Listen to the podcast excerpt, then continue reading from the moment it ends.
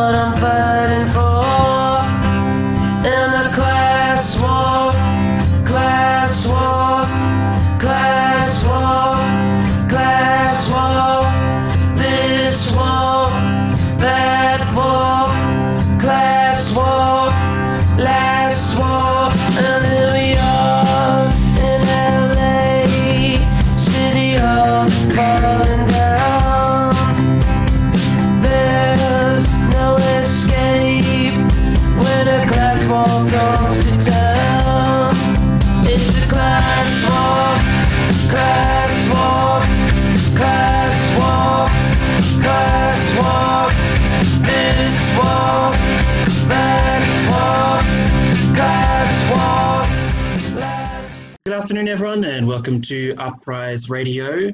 And this week, uh, we don't have Jackson with us, but we do have a special guest. Um, we're going to talk about the a new book, which is from Interventions, a, a company that we've publishing group that we've been talking to for the last couple of weeks. And this new book is called Stuff the Accord Pay Up and Workers' Resistance to the ALP ACTU Accord. And the author of the book, Liz Ross, um, thanks so much for joining us, Liz, is on the line. Pleasure, yeah. So Liz has been uh, active in the women's and gay liberation and socialist politics since 1972. She was a union delegate in the public service in the 80s and 90s, which is, you know, when a lot of the content of this book is coming about. Uh, and Liz has been involved in and written extensively about workers' struggles, including the Victorian nurses' strike and the BLF deregistration struggles in 1986. And you can check out some of her other books, Dare to Struggle, Dare to Win, about the BLF, and Revolution is for Us, the left and gay liberation in Australia. And uh, we'll mention it towards the end of the show. But if I, I assume everyone's going to want to buy the book, and you can go to the Interventions website, you can go to Red Flag, or you can go to the New, New International Bookshop to pick yourself up a copy of the book. So, Liz, thanks so much uh, for joining us. And I'm really keen to have a, a, chat about the Accord today, and I guess looking at the, the history and the legacy of the Accord, and I guess perhaps a little bit about what that means today. So, perhaps if we can start with people to kind of set the scene of, you know, why why did the Accord come about? You know, why is it still in, important today? You know, what were the kind of things that led up to the Accord? Well, the fundamental issue is class collaboration, and class collaboration inevitably means that workers pay a price uh, and the bosses um, win the profits. So fundamentally, that's what that's what it's about. And what we saw was that towards the end of the 1970s, with a Liberal government who'd, who'd won government after the uh, the coup against the, the Whitlam Labor government, they had spent the entire time from 75 right through to the early 1980s trying to crush the union movement, uh, trying to get to basically do what Thatcher and Reagan were doing with neoliberalism in Britain and in America, and that is smash the unions, increase the profits,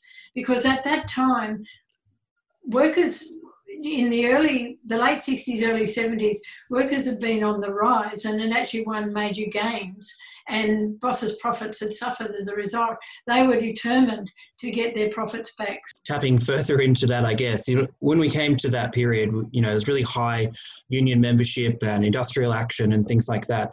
And, uh, you know, since the Accord, uh, union membership in Australia has dramatically decreased across you know, almost universally across um, workplaces and I, and I guess as well as militancy, you know, we we've lost yeah. lots of lots of issues. I guess collective bargaining, things like that.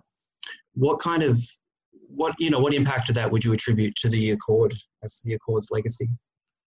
Well, the the everybody points to John Howard's era of government which came after the Accord, and they point to the, the dramatic decline in union membership during that period. But what they, they neglect to, to make a note of is the fact that there was an equally sharp decline in union membership uh, during during the Accord years. So while Howard was, you know, the Howard years were responsible for a certain, you know, for continued de- deunionisation, but the the Accord years were were you know responsible for for the initial and equal decline. So you know we, you've got to say um, when you look at the actual record, you've got the government, the bosses, and the ACTU destroyed two unions. They imposed massive fines that brought in and brought in more and more um, anti-union laws. So when you couple that with a drop, affected drop in wages and conditions, um, increased casualisation or and increased part-time work for women, then why would you be in a union? because the union's doing nothing to defend you against all of those things. The union, in fact, or the union leadership, in fact, is complicit with the ACTU and the government and the employers to bring all of that about. Mm. So I, I think it's an open and shut case that the Accord was absolutely responsible for the destruction of the union of union, you know, of or not destruction, but the um, deunionisation. I'll talk a bit later about a thing called enterprise bargaining, which we all know and love today, but uh, that was kind of the final straw in the whole process, and that was that was responsible for um, a, a, real level of, of deunionisation there because of the very nature of a situation where it's just enterprise by enterprise. It's the one group of workers against the employers in that enterprise. Um, it, it was a, it took a dreadful toll of the public sector, for example. Perhaps before we get on to that, I wanted to talk a bit. You've got a chapter in your book about the Accord and women, and I think you know in that it, it outlines, I guess, some of the initial things about what women were promised as part of the Accord, and then you know what was the reality of that um, and you know some of the more um, female-dominated um, work workforces like nurses were played a really significant role in this time. I wondered if you could talk a little bit about that chapter and what the Accord meant for women. Okay, well, I'll talk about the bad side first before we talk about the nurses and other women workers. So one of the um, uh, one of the union organisers from um, uh, the um, it was then the MEWU. I think it's the, um, I can't remember where it's gone now, but it, I think it was um, municipal workers or somebody, something like that, or miscellaneous workers. Anyway, um, she said uh, that that the unions we've embraced capitalism even further to improve quality and to entrench the bosses um, position. So basically, she said, you know, that's what they've done. So you you had you had the promise of a thing called award restructuring, which was about changing the way that, that work was done. And women were told there wouldn't be any women only jobs, there'd be no ghettos of low paid work. In clerical jobs, for example, everybody will be trained to use keyboards because this was in the period when, when computerization was happening. Um, and we had people, workers called data entry operators, and they were all women, and they were getting the lowest wages and the worst conditions. Um, but anyway, they everybody was going to be on the same level, and so people's wages were going to, to rise, and the keyboard workers could be trained to new tasks. Um, but what happened is that you had um, and this was only three years into the Accord. You have women five times as likely to be living in poverty as men. The official unemployment rate for women was approximately 9.5%. For men, it was 7.5%. They made women made up about 80% of hidden unemployment. So, you know, for women, the unemployment rates were really about 20%.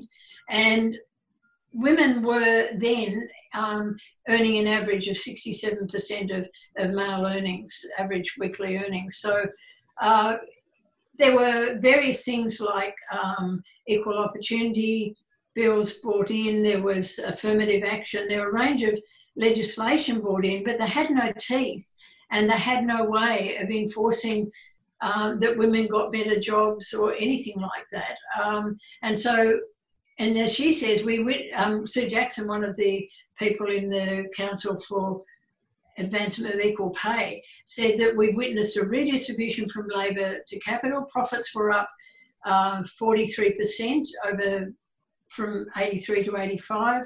Uh, real wages have fallen by about $400 an annum. Um, commitment to social wage was little more than rhetoric, and uh, pension and you know benefits still remain be below the poverty line. And one of the one of the most damning um, figures really is that social wage, this, this so-called social wage that the Accord was going to deliver to workers in exchange for restraint in, in actual wages. The social wage was Medicare, was uh, unemployment benefits, single parents benefits, a whole range of, you know, education, health, all of those sorts of things. It was actually less in real terms in 85 than it was in 75, 76. So, you know, that, and the, so childcare, there was a promise of 20,000 new childcare places in 83. But very soon after um, Hawke got into power, or the Labor Party got into power, there was a 10 million cut to childcare. So, and then, you know, even if the spending had been maintained, the number of places available would have only increased from 6 to 10% of all children who actually needed it. So you're not talking, even if the promises have been kept, you're not talking about a massive improvement um, for, for people. Uh, women didn't benefit from the, the cuts to taxation because most of the gain from the cuts to taxation were a percentage of, of the pay. So that meant that it cut, and women, you know, got got almost nothing. There was also the the huge promise of, of superannuation, um, you know, that everybody would get superannuation. Well, women in were in jobs where they didn't about 75% of women had no access to superannuation at all and this is before you even get to the point where the employers have to give that 3% into the superannuation schemes because that that's been a major scandal in the superannuation scheme right through to today is that the employers simply don't pay it in. So women overall were getting, um, you know, more and worse and worse. Um, they, Joanne Schofield, another um, researcher, showed between 83 and 88, women barely made progress in either wages, hours worked, or employment. Um, so their wages um, went up, you know, one or two percent the amount of, of women working part-time work increased. Um, so, so, and you know, for example, just in one particular wage rise uh, in the second half of 87, men's wages um, initially rose 1.9%, women's by 1.5, and then in the second tranche of that particular increase, men went up by 1.6 and women by 0.8%. So you know, it was it, it was just one hit after another, where where people, you know, where, where women were hit by by the all the different things that, that were happening in the um, got um, sort of well, despite all of the tax cuts, despite all of these so-called benefits for women and for men for that matter, um, the government actually increased the overall tax take from all workers while lowering that for business. So you know, and just on employment, while the proportion of women increased, um, it only went up about 3%. And it meant that part time, you know, part time workers, women in part time work, basically increased. And, and most of the increase in, in women's employment was in part time work. And then you got the cuts to public spending. So, you know, and workers already, they were paying for the Medi- for Medicare.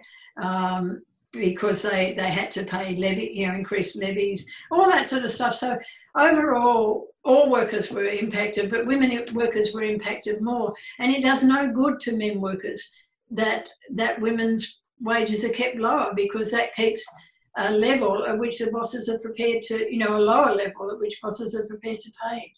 So overall, for, for women, the accord was a disaster. Oh, and there's actually quite a number of other big and small disputes that happen throughout the accord years, and uh, you go into some detail about some of those through the book. And I think if you know, like any of these um, points in history, we want to know about what happened, you know, in terms of um, what the the state was doing, but we, we want to learn about our um, history of the um, unions and how to fight back as well.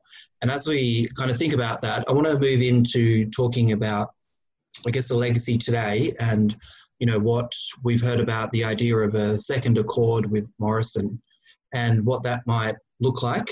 Um, so it's going to play a short little clip and then that kind of outlines some of the things that Morrison is, is attempting to do. Um, so we can um, and have a chat after that. I think everybody's got to put their, their weapons down. And with that, the Prime Minister declared a temporary peace on an old battleground. It is a system that has retreated to tribalism, conflict, and ideological posturing. Industrial relations has long pitted worker against employer, unions against government. Indeed, the last coalition Prime Minister to embark on major IR reform, John Howard, came unstuck over work choices. You can't sack me. Really? Work choices scarred the Liberal Party, but not Scott Morrison, it seems. He became an MP in the Ruddslide election of 2007. They've been caught in grooves for too long. He wants unions, big and small business, to devise improvements to the IR system, setting a tight September deadline. It will become apparent very quickly if progress is to be made.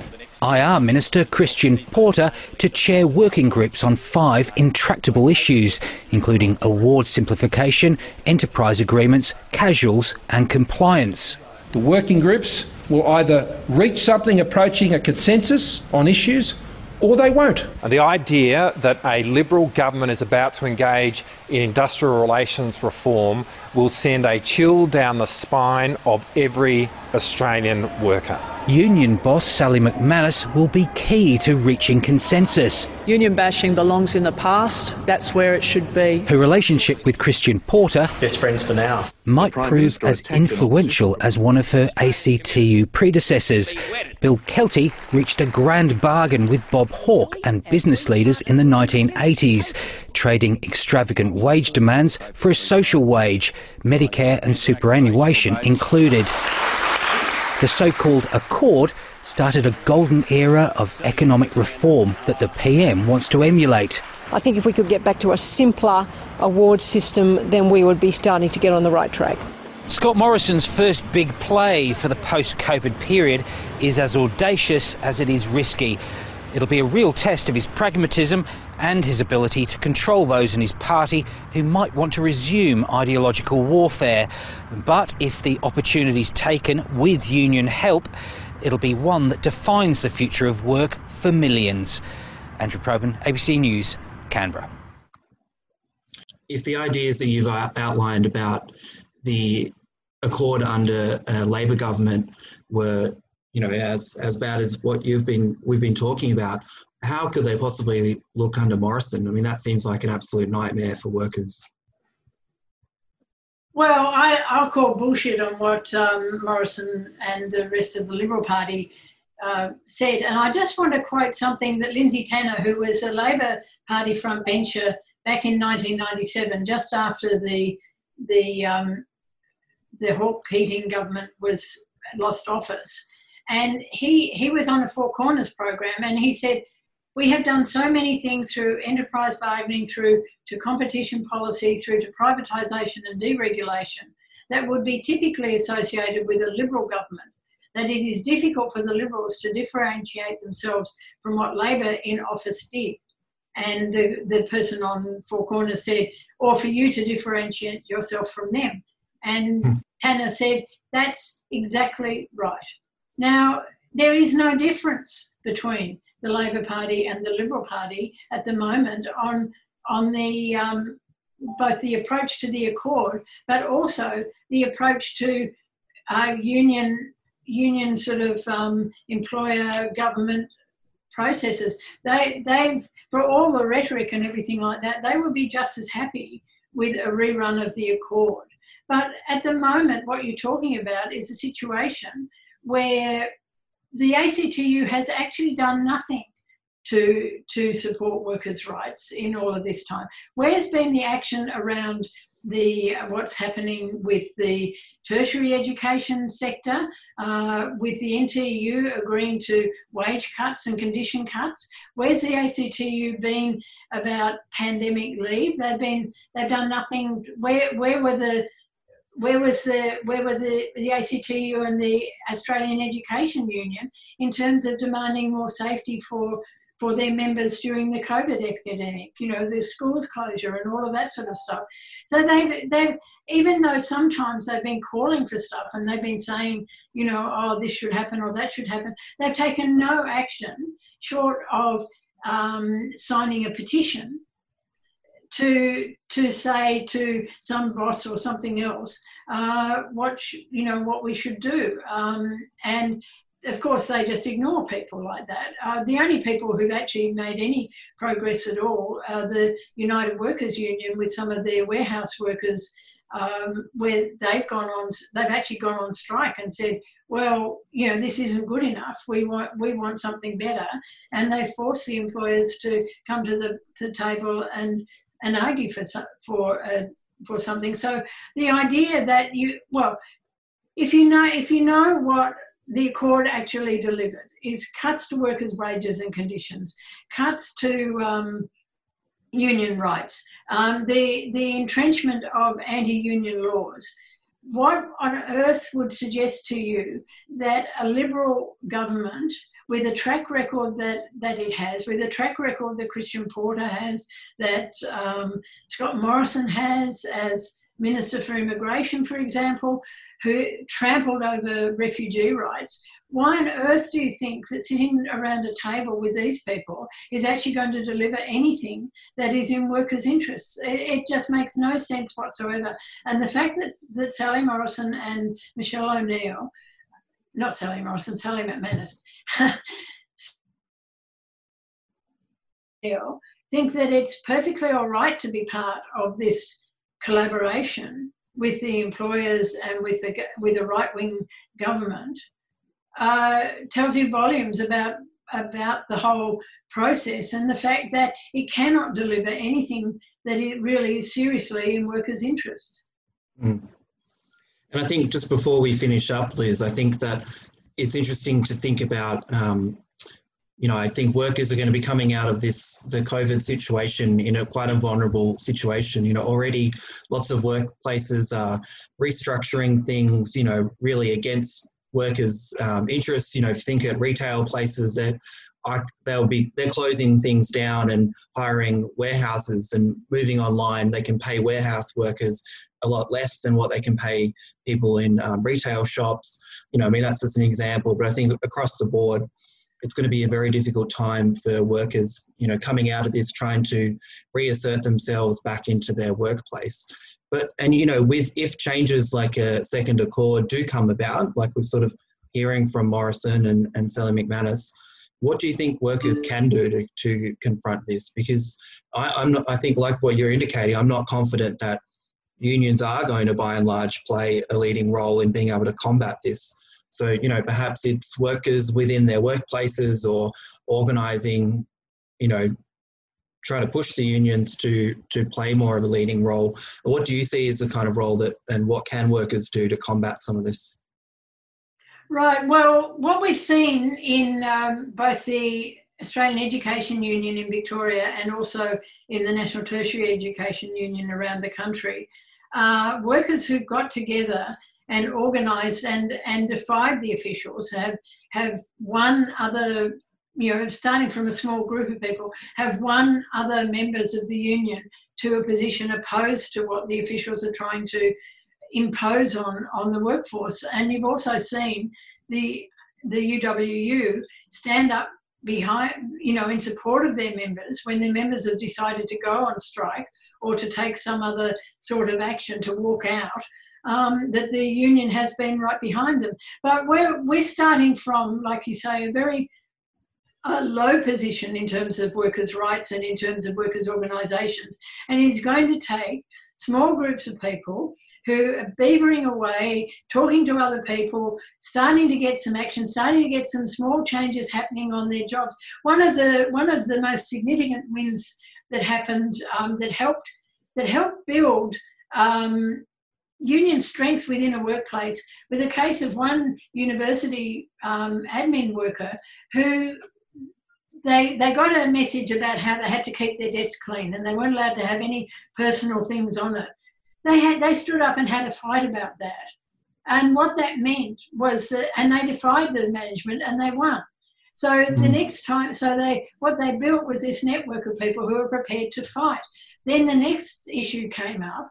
They had a stronger presence in the in the workplace, and they and they had a, a place where where uh, well a, a, union membership that understood one that you can fight and two that you can win because it's that lack of confidence as well there's so, been so many defeats that so many workers feel like they can't win that they haven't got the strength and okay not everything will be small not everything will be a win but each step that you take each time you you struggle then then you start then you start to build that confidence then you start to build those networks. You know that slogan dare to struggle dare to win isn't just a slogan.